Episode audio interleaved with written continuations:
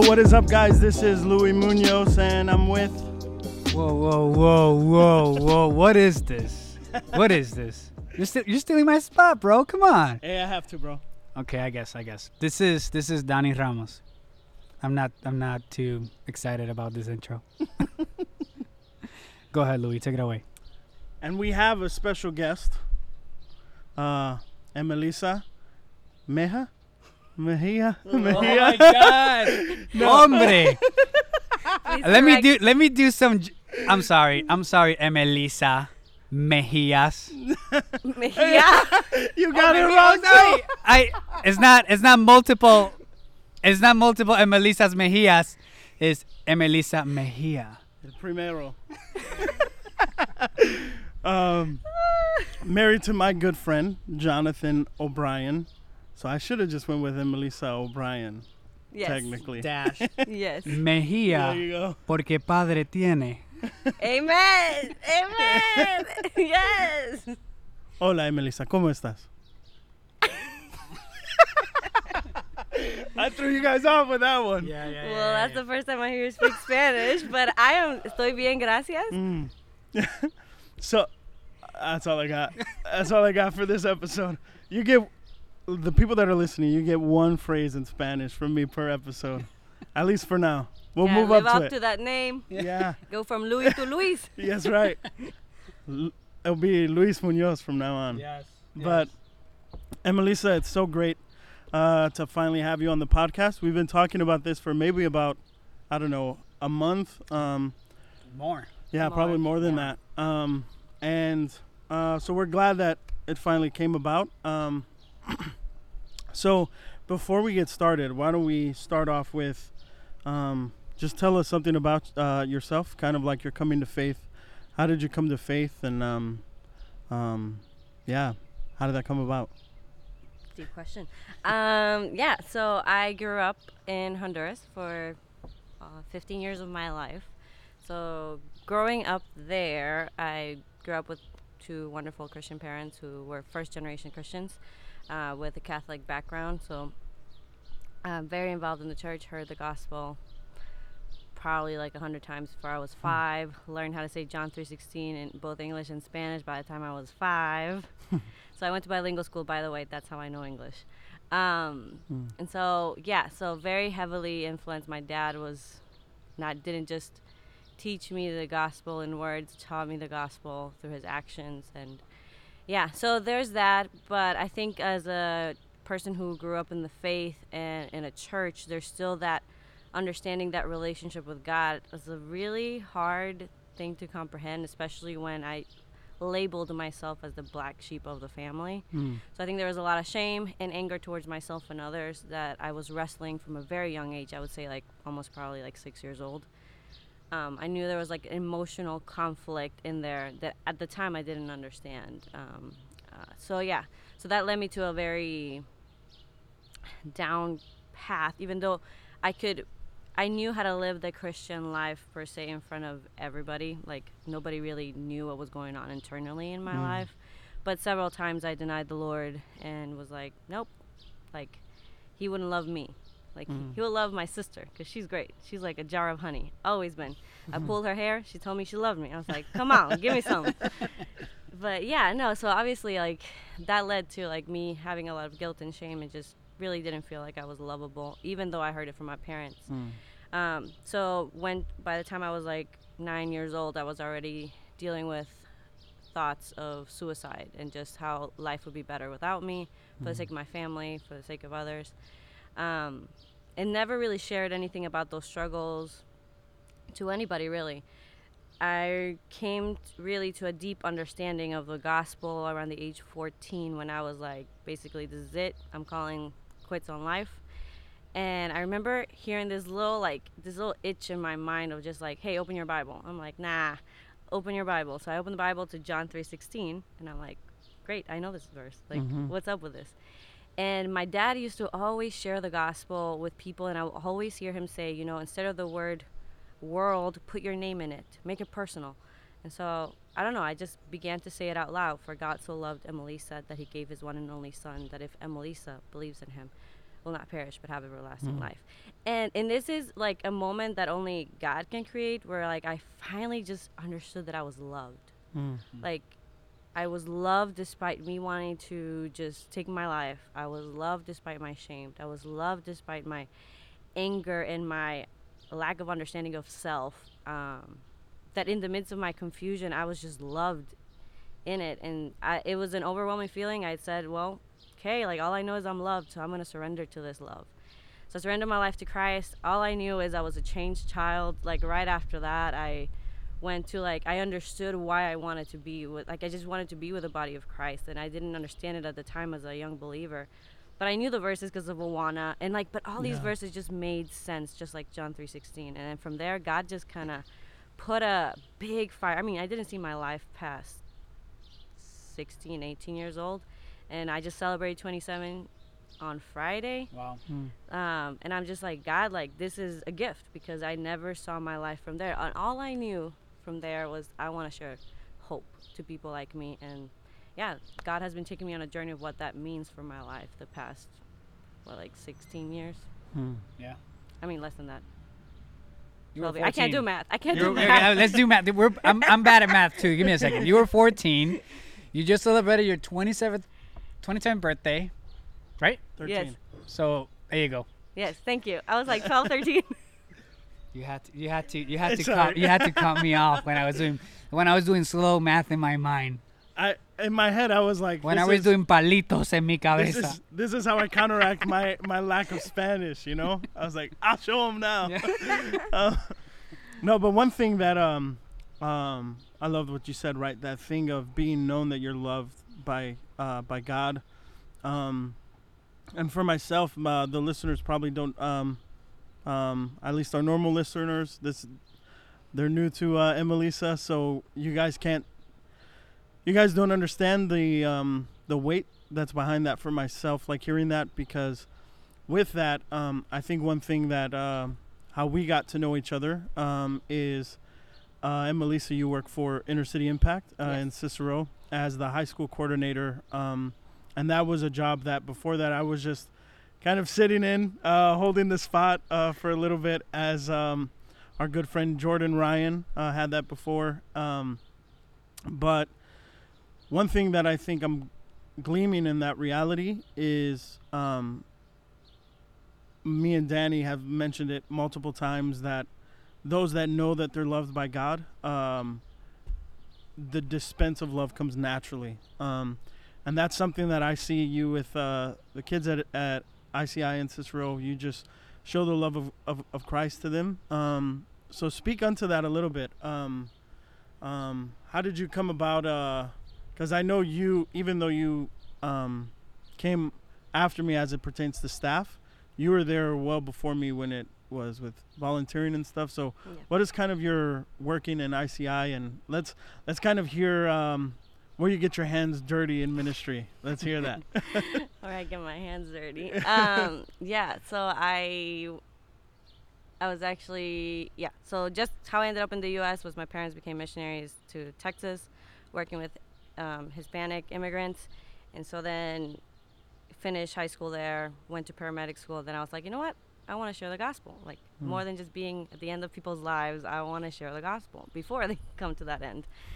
And so I went to Moody. I applied to Moody. Um, went to Moody in my first year. I got assigned to go to my do my practical Christian ministry with Inner City Impact in Cicero before I even became high school club. So I was in the Hmm. middle school high school club, which was like only like two kids were like high schoolers and the rest were middle schoolers. So yeah, it was an interesting turn of events because I I did my first year 2013 to 2014. Um, volunteering got to know a lot of the kids that ended up being my seniors the year that I came in to work Wow. officially as staff. So it was like, I don't know, it was interesting how things turned out. I never saw it coming, but yeah, I'm. It's been a pleasure. It's been a joy. It's been also super hard.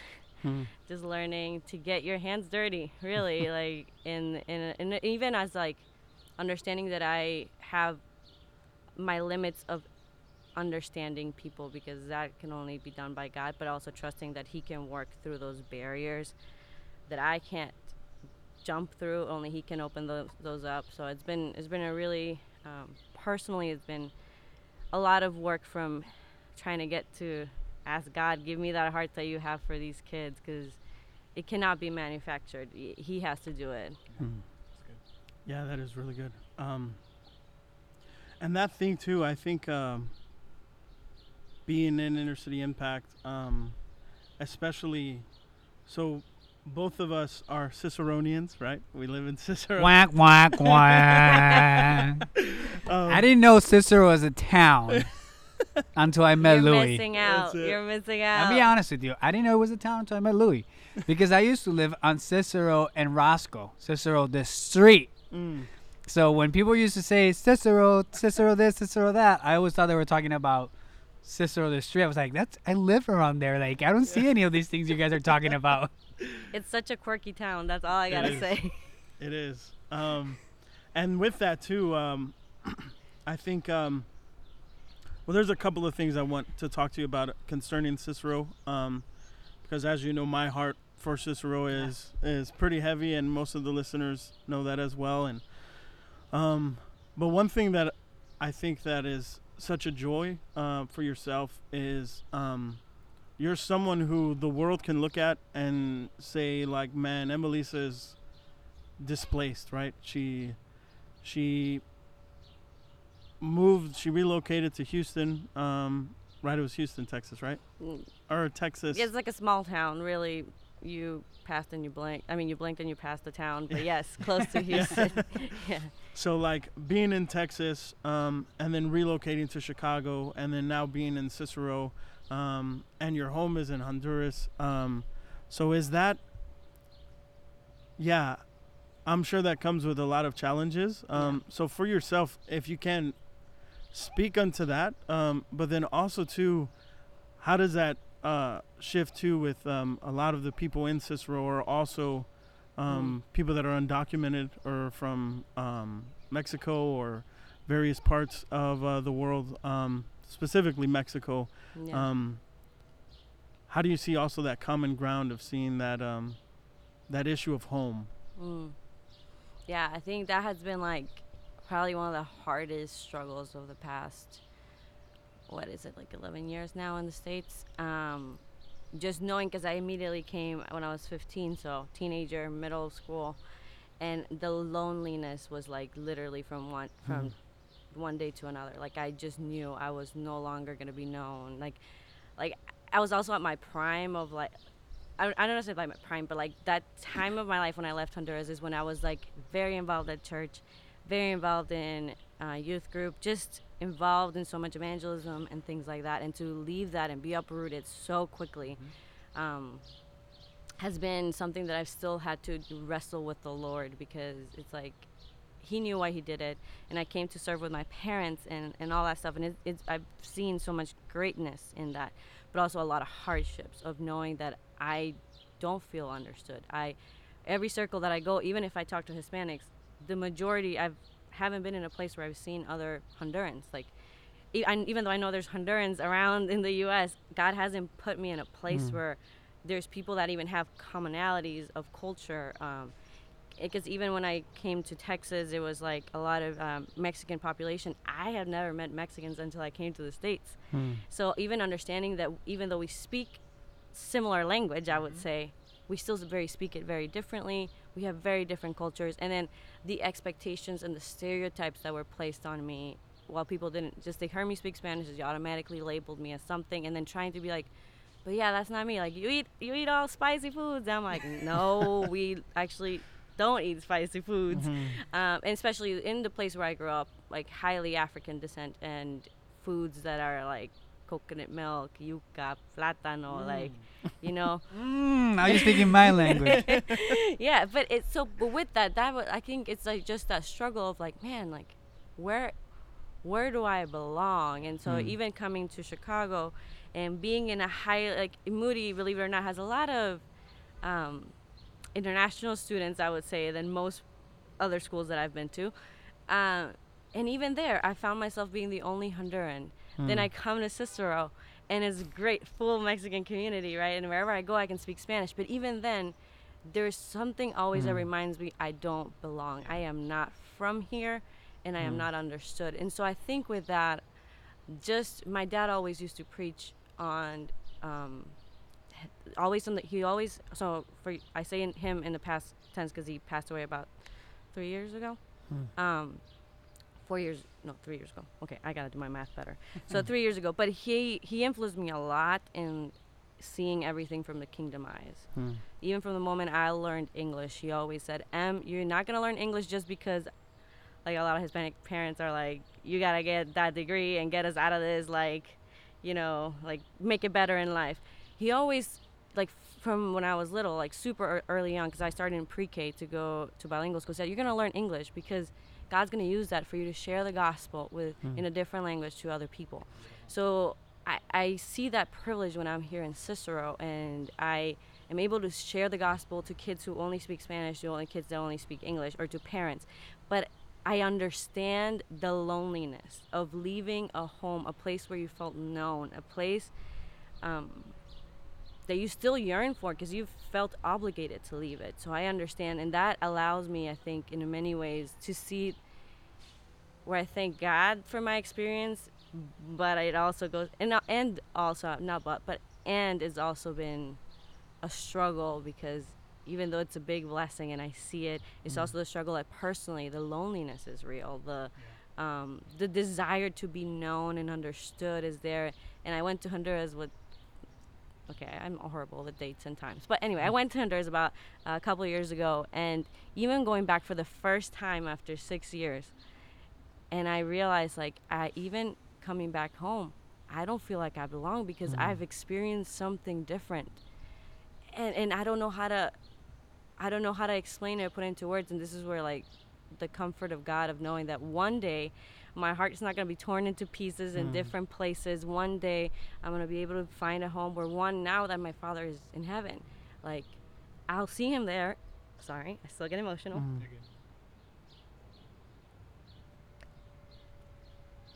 And is is it's a home where you don't struggle to belong. Mm. It's a huge struggle in my life, but it's one that I think in many ways um, there's the hope for an immigrant like me and for many others that we know what it's like to be removed from a place where you felt like you belonged.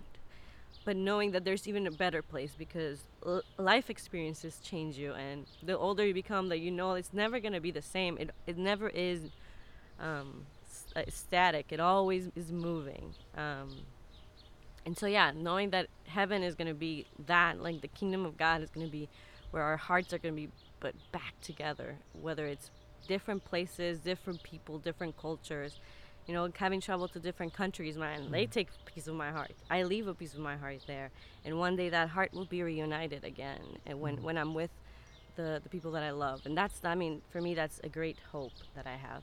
Yeah. Yeah, and that's something that um, even listening to um, now with with life the way it is, um, me and yourself, we uh, there was a time where we saw each other every week, right? Um, and uh, now this was the first time in quite a while Yeah. we embraced each other, said, "Hey, how's it going?" Caught up a little bit. Um, um, but near the time uh, when your father passed away was a time where I was more readily uh, around you and, and being able to hear um, some of the testaments unto your father that you would share. Um, it really did uh, bless my heart to hear, um, as well as you sharing them. Um, so even now, we thank you for you know opening your heart like that, and um, and even in continuing. Um, but one thing I know that uh, even as you were sharing, um, the legacy of love, not only that is in yourself, but in, in your, your father and your mother, and the one and your husband. Um, that dude's a loving guy. You Um, can Don't say leave that. Jonathan out of this. I got you, Jonathan. there you go. you can say he's Yeah. But, he's uh, kidding I'm just kidding. he is But one thing that um, I think is something that um, is also really big in, in our community right now, um, especially uh, I want to say maybe two or three weeks ago with uh, all the riots that were taking Yeah. place, and um, leaving two young men in our community that died because of those riots. Um, and the up in arms, uh, the language was, you know, Mexican against black, right? Yeah. And um, as yourself, you know, kind of seeing that as um, the one thing that I realized uh, early on, even right away after uh, you took over as the high school director or coordinator, was that uh, more and more um, African Americans were coming, um, and it was kind of like it was like seeing this mixture. Um, uh, and by more and more, I mean like maybe two or three, um, which when I was there, there wasn't a lot, or there was maybe one or two, um, if that. Um, but that was the thing that, so kind of sharing with that, like seeing you from a different culture, um, seeing different cultures begin to mix. Um, but then more than that, like um, speaking to kind of like how, uh, yeah, the love of neighbor in that, right? Um, like how how do you how do you as someone who is you know kind of with the feeling of on the outside looking in uh, into these cultures um, where has the struggles been in that in loving your neighbor Mm. well um, but then also um, where have you seen that love manifested in the young people um, because that's the one thing that i see is though the narrative was in cicero at least by itself was white Mm. against black Yeah. um, that's not the narrative that I saw played out um, in normal discussions sometimes with people. Um, Yeah. So, yeah, speak to that Hmm. if you can. yeah, I think it's such like loving your neighbor is such a hard concept because I think it's easy for me to think of love browns and love blacks in many ways. Um, I grew up in a a lot of like African descent people, um, the Garifunas, and some other uh, um, black people too, and then myself brown. So that was kind of like my everyday life for 15 years of my life. So then, so for me, it was not that wasn't a huge struggle. I know, however, I will recognize that there was a lot of colorism and a lot of stuff within Hispanic culture. So, calling that out off the bat.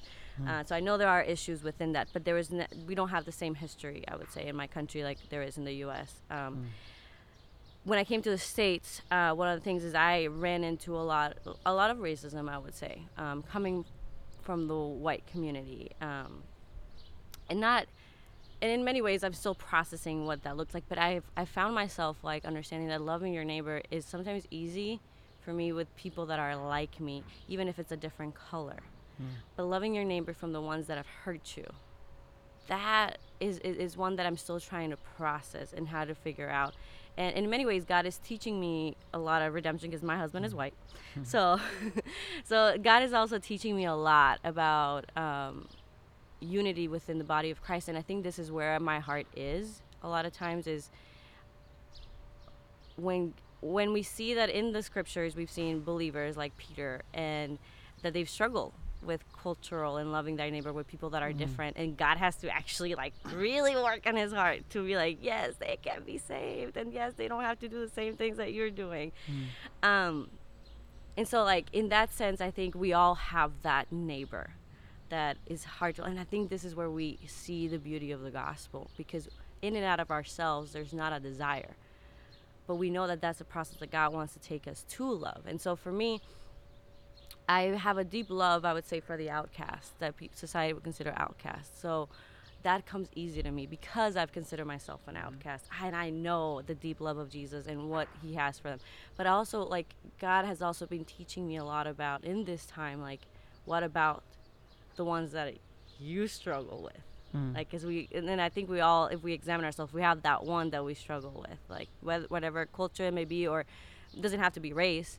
Um, so yeah i think that that has been for me like even within the kids that i work with it's like which one is the one that i'm struggling because we i mean let's be honest working with youth there's gonna be some of them that's gonna like lord give me a, i'm gonna be like elisha give me a double dose um, of your spirit to help and and and i think that's um that's where i see the gospel being manifested for me is like man like i need i need your love help me see them how you see them. It's, and I know when the moment where I'm, I'm feeling like, like I'm hitting that wall. That's I know it's like this is where exactly where where I need to humble myself and recognize like I need his love. Like I can't manufacture love. He is love and I need him to flow out of me like Mm. in this moment and put myself aside.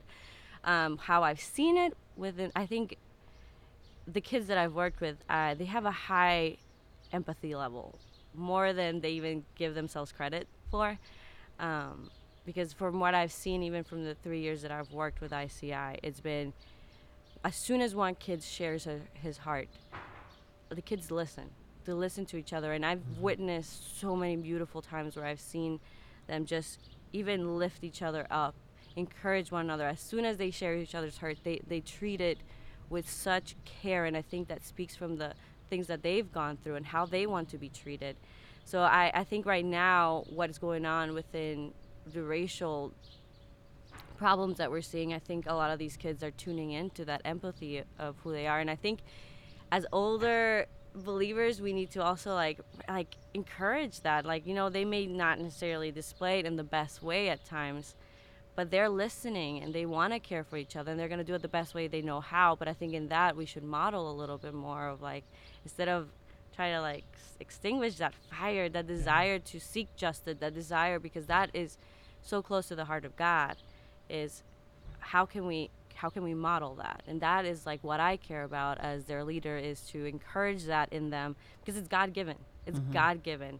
And and walk alongside of them. And um and because it's what their like their heart is very close to god's heart but how can we bring that together? It's like yeah like he can teach you how to do that. He can allow your anger to be in a way righteous and apply it well Hmm. Instead- eh, because I think I grew up as a kid thinking that anger was bad, and I think that's one of the reasons why I was angry at myself because I was angry. Hmm. And so it's like, how do you erase that? But it's like you don't have to erase anger. Is admitting it and, and understanding that if I feel it, God feels it a hundred times more, even more hmm. than that, you know.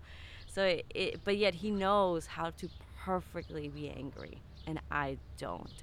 And He knows how to perfectly love even in anger and and that and I don't know how and he's uh, I'm learning how to do that especially with people not just with race but with with just everyday people people that I need to go back to in my life and just not necessarily have to be best friends again but like forgive release and, and and and actually pray blessings over Hmm. And there's um yeah, it's it's so interesting you shared that uh, because even when you look right through the the narrative of scripture and you see uh, people that uh, the forefathers of the faith um, and they struggle with all these things as well. Um, yep and that's something that um, I think segues right into the next thing I wanted to ask you as well with um, kind of ministering to to young people. I think more than anything, um, I have the privilege of, of working with the church right in Oak Park uh, and ministering to people on Zoom uh, has been really tough. Um, so I wonder what that feels like for um, you know youth. Um, I know one thing that, that you implemented um, kind of early on into it. I think it was a continuation of a series you guys were doing at Inner City Impact. Was kind of going through the um, kind of like character studies of, of Mhm. each person, um, uh, like people of the Bible. Um, yeah, speak to that. Um, I actually half of that I want to to hear how has that series been going, or if it's wrapped up or anything like that. Because that I just when I read that I was like, oh, that's so cool. Um, but then also too, how does that how does that work with Zoom and oh yeah it's been it's been hard I think for anybody that's been working with youth trying to do Zoom with youth has been hard but it's been great because I think in any other in other ways it's allowed me to see a different um, Mm. even dimension of what we can do and how to reach kids and and also it's just some people will feel comfortable doing it there's also I've seen just a commitment level of some kids that I wouldn't normally see if we would just continue with the normal routine. So there's there's big challenges and there's also been the blessing is also me. I've learned to do uh, prepare better for lessons try to make them from 10 to 15 minutes to 10 minutes to 5 minutes right now go. to try to like not lose their attention span. Um, and then learn i think in many ways yeah we did the for a whole year we did a school year we did characters of the Bible and just seeing how God used ordinary people for extraordinary purposes, for greater purposes than they could have even imagined. Um, but they're like, like you know, from like Adam to like all the way to the lineage of Jesus, went through the lineage of Jesus, also just other characters of the Bible, and yeah, it, it was. I think in many ways it was helpful for me as their leader to be reminded of when I come short, short of what I can do. is just we have a greater, bigger God that worked through um, wrestlings of faith, doubts, doubtful people, people who are just like plain like made big mistakes and suffer big consequences from it, but yet God still used them. So there's that. That was that hope for me as I was teaching it to the kids. It's like, okay, even if I don't teach this lesson super great, and don't say the exact words that I would have planned to say, God, God has huge control over that. Um, so that went well. I think for the most part, kids were very responsive to just understanding that, that we don't have to have it all together to be loved by God, to be accepted and be used, even if we know God, that we're going to continue to mess up and He somehow has a greater vision that we have of ourselves and, and how and what part we play in, in His kingdom.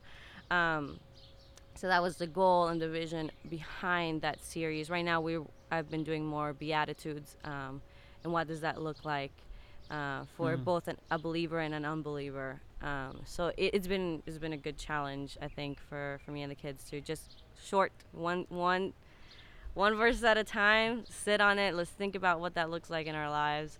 Uh, but yeah, yeah, the characters of the Bible, I would say, has been a joy to do as a leader. I think most people that teach lessons know that you get more out of it than sometimes the audience. But it's been uh, it's been cool to have gone through a year of just studying characters, seeing both their their greatness, their hum- humility, and also their flaws and where they failed. Uh, and like even teaching Jonah and just knowing that dude, that dude was really trying not to be used by God. Yeah. you know, and, and, and then like that unforgiveness and, and, and it doesn't have a pretty bow at the end of it. Like we don't know what happened to his heart at the end of it. Like did he Yeah. really change? We don't know. And then but yet what does like what does that look like in our lives? So I think it's good um, to be reminded that the Bible is highly inspired by God, yet is also being used by people that are not that different than us. And I think one thing that um, also too, as you were speaking, um, there there needs to be for the people that are listening, um, and even a good reminder for me and Daniel while we pray for Emelissa uh, uh, in our quiet time is one thing that we may not know. Emelissa's title is high school coordinator, um, but there are also um, 18 to 21 year olds that come her way that uh, sometimes uh, give her some headaches as well. I'm sure. Um, yeah. How has how has that uh, that been like? Because for you, it's a different. Um, like you were once a PCM or a practical Christian Yeah. ministry with Moody, and now you have the privilege of um, overseeing um, a handful of them as they come help you. Um, you kind of see it on both spectrums, right? Like not only were you once there, uh, but now you're overseeing them. Um, how has that challenge been in the sense of caring for people that are uh, in all senses of the word, word like excited for ministry um, but Mhm. i know too maybe um, as it pertains to the trials and the dirty hands of ministry um, it's not as they're not as engrossed in it right and Yeah. coming to a place like Cicero and seeing the kids and hearing their hurts and their struggles and their shortcomings, um, and seeing that, um, how have you been able to kind of facilitate that and say, okay, let me care for them as well? Yeah, I think so. When I was at Moody, I was an RA, and I had a Smith, shout out to Smith Five, if anybody from Moody's listening, um, or if it's a girl, uh, home of the peacocks. Um, yeah, so I was an RA for two years, and I think it it was actually the desire to be an RA came out of a desire to learn how to love the church. Hmm. because I think it's so easy for me sometimes to love the unbeliever because I resonate so intensely with it. But yet, like when I was at Moody, and I think most Moody students have gone through this, is like, man, we realized quickly that you had an expectation of what a Bible Institute would look like and what Christians would look like. and then you we're, you quickly disappointed. Hmm. And how do you deal with that? And so for me, it was like either I go and move out and like Yeah. get dirty in the city, or and, and, but yet my heart was also. But I think God also wants me to learn how to specifically love the church. Um, and it came out of like a professor that said, you know, like if she retired already, but she said at my freshman year, it's like, you know, if, if, if Jesus is not throwing a stone at the church, who are we to do that then?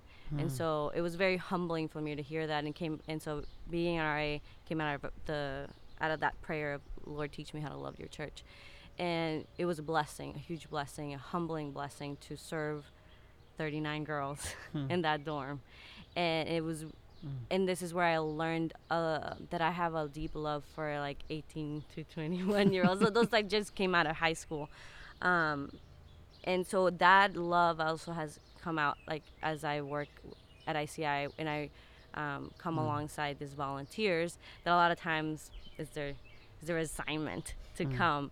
Um, but I, I do think it's like learning to if I see the beauty of these kids and what God is doing, even if it gets really hard, but I it's a, I think it's a matter of how of I, I care about them and what they how they're gonna know God in this through this.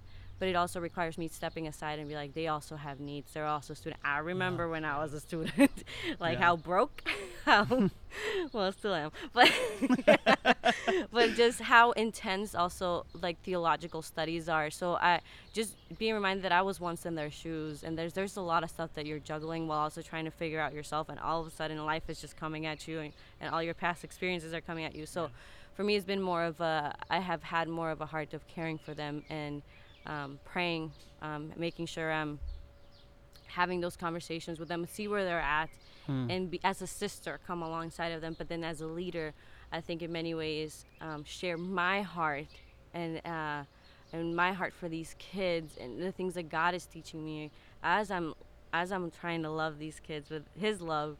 Um, I've I've honestly that has been probably one of my favorite things of working with ICI has been coming along alongside these uh, believers that are just that are in college and trying and Mm. excited to do something with their lives for the Lord. So yeah, I think uh, for me, I see it as a privilege that I get to be just a small part, yet like hopefully be even in their time at Moody a blessing to be Mm. reminded that there's a purpose of why we're studying this. That there is it's so good to be reminded that there uh, when rubber meets the road you know like it's not just theological in your head it's it's a practical theology and how do we we need to have that Mm. that rubber meets the road moments because um, it reminds us like yeah like a lot of times you're not gonna know what you can explain faith to these kids like a hundred times Yeah. and then you can do it in the most simplest language and the most high language but either way like we need that um, we need the lord to work through us and his spirit to move through us and, and, and into their lives so yeah i think has been actually one of my favorite parts is Hmm. being able to work because I, I just remember myself a lot in those times and just like man like how great it would have been if I would have had somebody in my life to walk through. I was a paramedic student when I was 18 to 20, Mm. and it, man, I saw people die all the time and all these things, and I didn't have anybody to just like, Cope with you. Yeah, I, like Mm. carry these burdens with me, and and then coming to Moody and trying to figure out how to, like I've, I just went through some intense two years of my life, and now I'm learning about all these intense doctrinal stuff, and and Mm. it's it's I think for me it's been like man like I gotta be reminded that both are important both are so important and, and I, I want to create that space uh, for the people that come volunteer that to find a family the family of Christ it's not gonna be like the perfect family you know but like that we can help each other and love each other and serve Mm. alongside each other um, well I also understand that a lot of times a lot of people will just come and not get some not get much out of it but that's not in my control so Yeah, man, I love how I love how you put that. Right, like the the the walk with Christ. Um, uh, sometimes it's uh, it's either or, right? Either you're just always getting your hands dirty, or you're just always filling your head up with knowledge. Um, and it's both, right? It has to be both. Um, and I think the danger that uh, most of us see, especially, um, is just sitting on a big old head of knowledge um, and not going out there and getting your hand, hands dirty and doing the work of Christ, and uh, that's something that is so real and so vivid because of what you just said. What you were doing before you went to get your head full is you were seeing the dirtiness of the world um, and seeing death um, uh, on a regular occasion, um, and spiritually now you're seeing that. Yeah. Um, and so, man, there's uh there's so much more I want to say, but th- uh, Danny, is there anything you want to ask? Um, I don't want to. I'm hijacking this no, whole man, thing. I'm good. I'm enjoying the interview, bro. I'm here just for the for the for the, for what I think are the um. Oh my gosh, I forgot to speak English. Say it in Spanish. For what I think are like the funny comments, but like nah, I know I'm not that funny, but I'm enjoying the I'm enjoying the conversation and just hearing out and Melissa um, express herself and um yeah, like uh I I share some of her sentiment, you know, um, for when it comes to like the, that feeling of belonging. Um. And I, I don't want to say like the same as her because obviously she, she, you know, Melissa has her own life, I have my own life, and she has her own experiences. I have my own experiences, and just because both of us are um, Latinos doesn't mean that uh, we both we both share the same experience. Um, but I I can understand, you know, uh, at least at, at least at, at some level that that you know, or you, when you were talking about that you feel sometimes that you don't belong here or there. Um, Ni de aquí ni de allá. yeah, ni de aquí ni de allá. Louis, that means here, here or there. Um, um, and then what you know, what kept coming to mind was like um, Louis and I did an episode, one of our fir- first episodes actually, uh, that we still have to go back to doing exposition. Was uh, we we were doing exposition on First Peter, and um, that first thing is that first verse of that first chapter, First Peter, that Peter talks about. Um, the elect exile, uh, the elect exiles, uh, Mhm. um, and he he refers to them as pilgrims, right? Um, that they're not from here; they're, they're actually from there. From, let me say that again. They're they're not from here where I'm writing to. You actually belong to this other province or whatever, but in reality, you belong to uh, uh, the residents of heaven.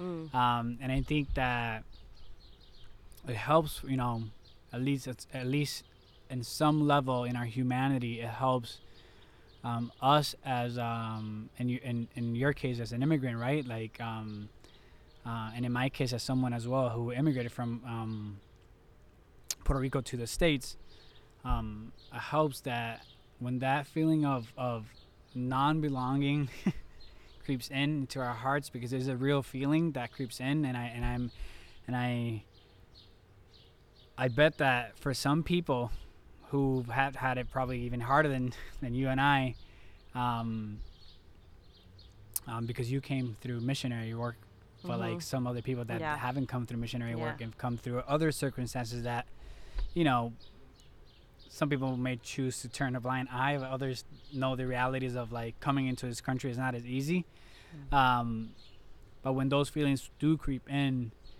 um, I've, I found it helpful to remind myself that at the end of the day um, that feeling of neither here or there uh, gets crushed by the by the by the reality that like man I've been I've been bought I've been bought to another citizenship that is eternal right? Um, and like you said that it gives the hope of like I'm never gonna be cast out. Mm. I'm never gonna be thrown out. So like for me I know we talked you talked about uh, like Louis has a- asked a lot of questions. It's his fault not your fault.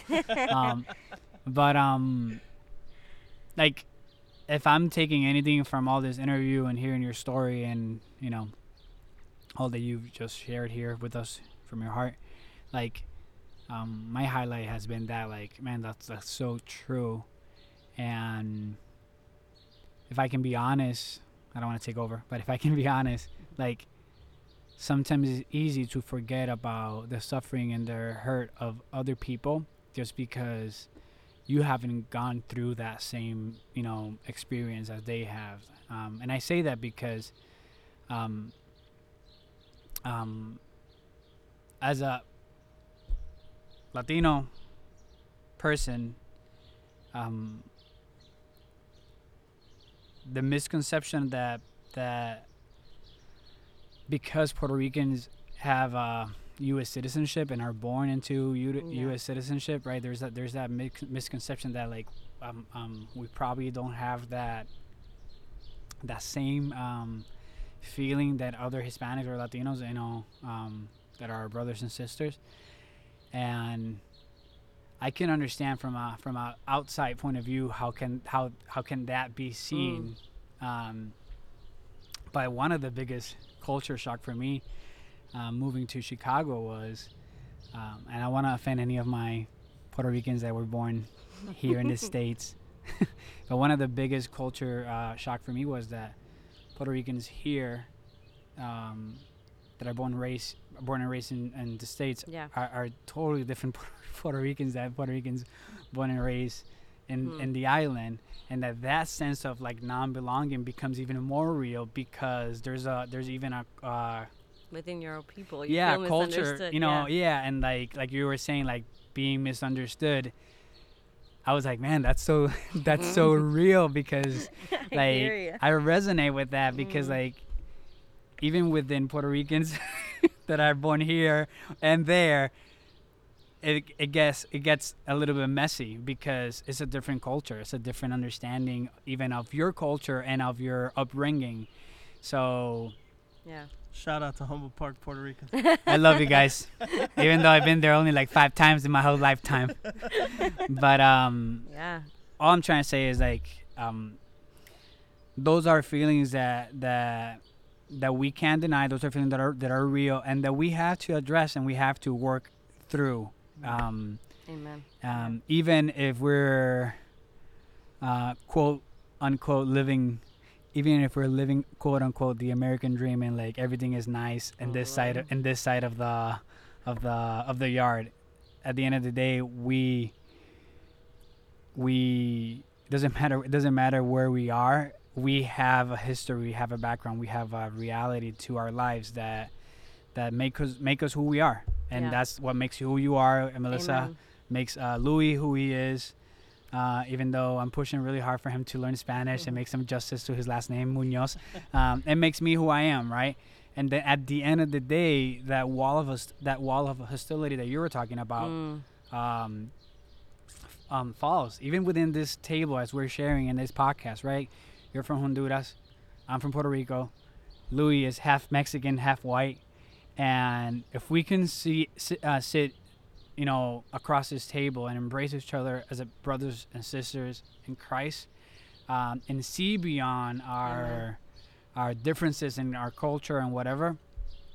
Um, it speaks volumes to the reality of the gospel, of the work of the gospel in our lives, and how it should speak uh, a reality and truth in, in high volumes of the work of the gospel in a city as segregated as Chicago. And what are we doing to make that happen? Yeah. That's, that's all I have to say. I think we have so much. we- Uh, my husband always says it. Shout out to my husband, Jonathan.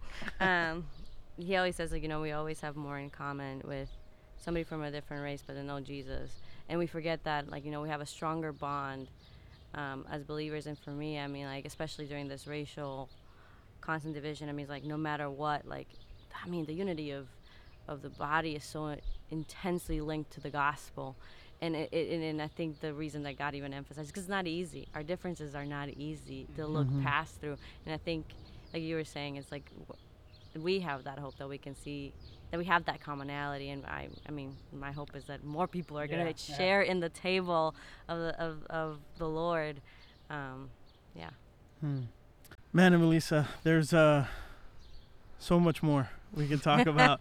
um, with that being said, um, I think I speak well for for um, Danny too to say, man, you got to come back one day and uh, give us an update. Um, but with that too, I think uh, just one thing that I I would um, I would feel horrible not asking you before you take off. Is there anything that uh, our listeners um, can pray for you about? Um, uh, and and it doesn't have to be you know in the work that you're doing only, but just in anything uh, that um, as you walk this this uh, journey, you go through ministry. Um, even hearing what you said, ministry has been something that has been a constant in your life. Thankful to um, the work of your father and the work your mother continues as well, um, and yourself um, and your husband. Uh, is there anything that our listeners and ourselves uh, can pray for you about? Hmm. Believe it or not, I wasn't prepared for that question. um, yeah, I think you know, like as we talked about the the feeling of belonging, I'm, you know, part of me has resolved that there is. Till I see my Jesus, I'll know Hmm. I'm home, right. and I look I look forward to that. But I, I, you know, as an immigrant here, I do say like I, I am going through the legal processes right now um, with my husband, and I've been in these processes for 11 years now, and in many ways, it brings up a lot of anxiety and other things. So I would covet prayers on just my own self to continuously be steadfast in my trust on the Lord, uh, and and knowing that ultimately, I think I always have to remind myself is like ultimately whether I end up in this country or not, I'm in the Lord's hands, and Mm. He can do amazing things. This, hence, what hap- how we ended up with the gospel all over the world. Um, so yeah, isn't that? I didn't even think about living in the U.S. when I was six years old. Uh, and funny joke is, I only thing I look forward to coming to the states was because I wanted to have a locker. wow. I never had a locker until I came to this, uh, and it was not great. and then I realized I love the Lord. Yeah. Um, and another thing I would say is just um, in this past year, I've been in a lot of restoration in that heart again of coming out of intense seasons of grief to like being again. The Lord has restored that heart of for me to like just heavily share the gospel with others and being reminded that God wants them at His table, Mm. um, and I want to share that table with them, um, making that room. Um, I think I would covet prayers for definitely just for the Lord to continue that restorative work in my heart um, because I a lot of times I'm the one that withholds a lot, um, and so yeah, just to be obedient. Uh, no matter what that looks like, whether I it is me staying in Cicero for the long haul, whether it's me Mm. somewhere else, or just yeah, just plainly living day to day, knowing that it's living before Him. Hmm. Well said. Yeah, I think um, uh, one thing that um, I hope you don't mind if I share this, and if you do, after I finish talking, Yeah. say, strike this from the record. um, But I have a really. I've been dying to ask this question. Go for it. You said you're from Honduras, right? I'm gonna ask it in Spanish before I ask it in English, just in I case safe. appreciate that Honduras. Yeah. Okay, Honduras. Um, ¿usted, ¿Es verdad que ustedes se comen los guinea pigs? No. ¿Eso no es Honduras? ¿Dónde no, es eso? No, eso es Sudamérica. okay, which by the way, Central America and South America, there's a difference.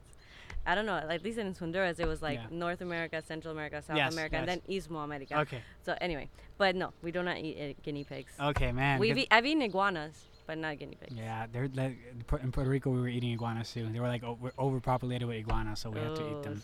Yeah, and coconut milk. Yum. Yes. All right. oh, Um, water. oh, yeah, coconut water. well, Melissa, thank you so much for being with us. Thank you Um, guys. it's been a blessing. We will see you again because yes, we will have you over again. Mm. Así que nada, gracias de corazón, de corazón, gracias. Gracias. Gracias. okay, we will see you guys next week. Actually, after we drop off this episode of Melissa, we decided that we're gonna drop off the episode on unconditional election, right? Yeah. Okay, so after you're done listening to Melissa, next week, please prepare yourself to listen to unconditional election. Okay? That's God great, bless. Great subject. Bye bye.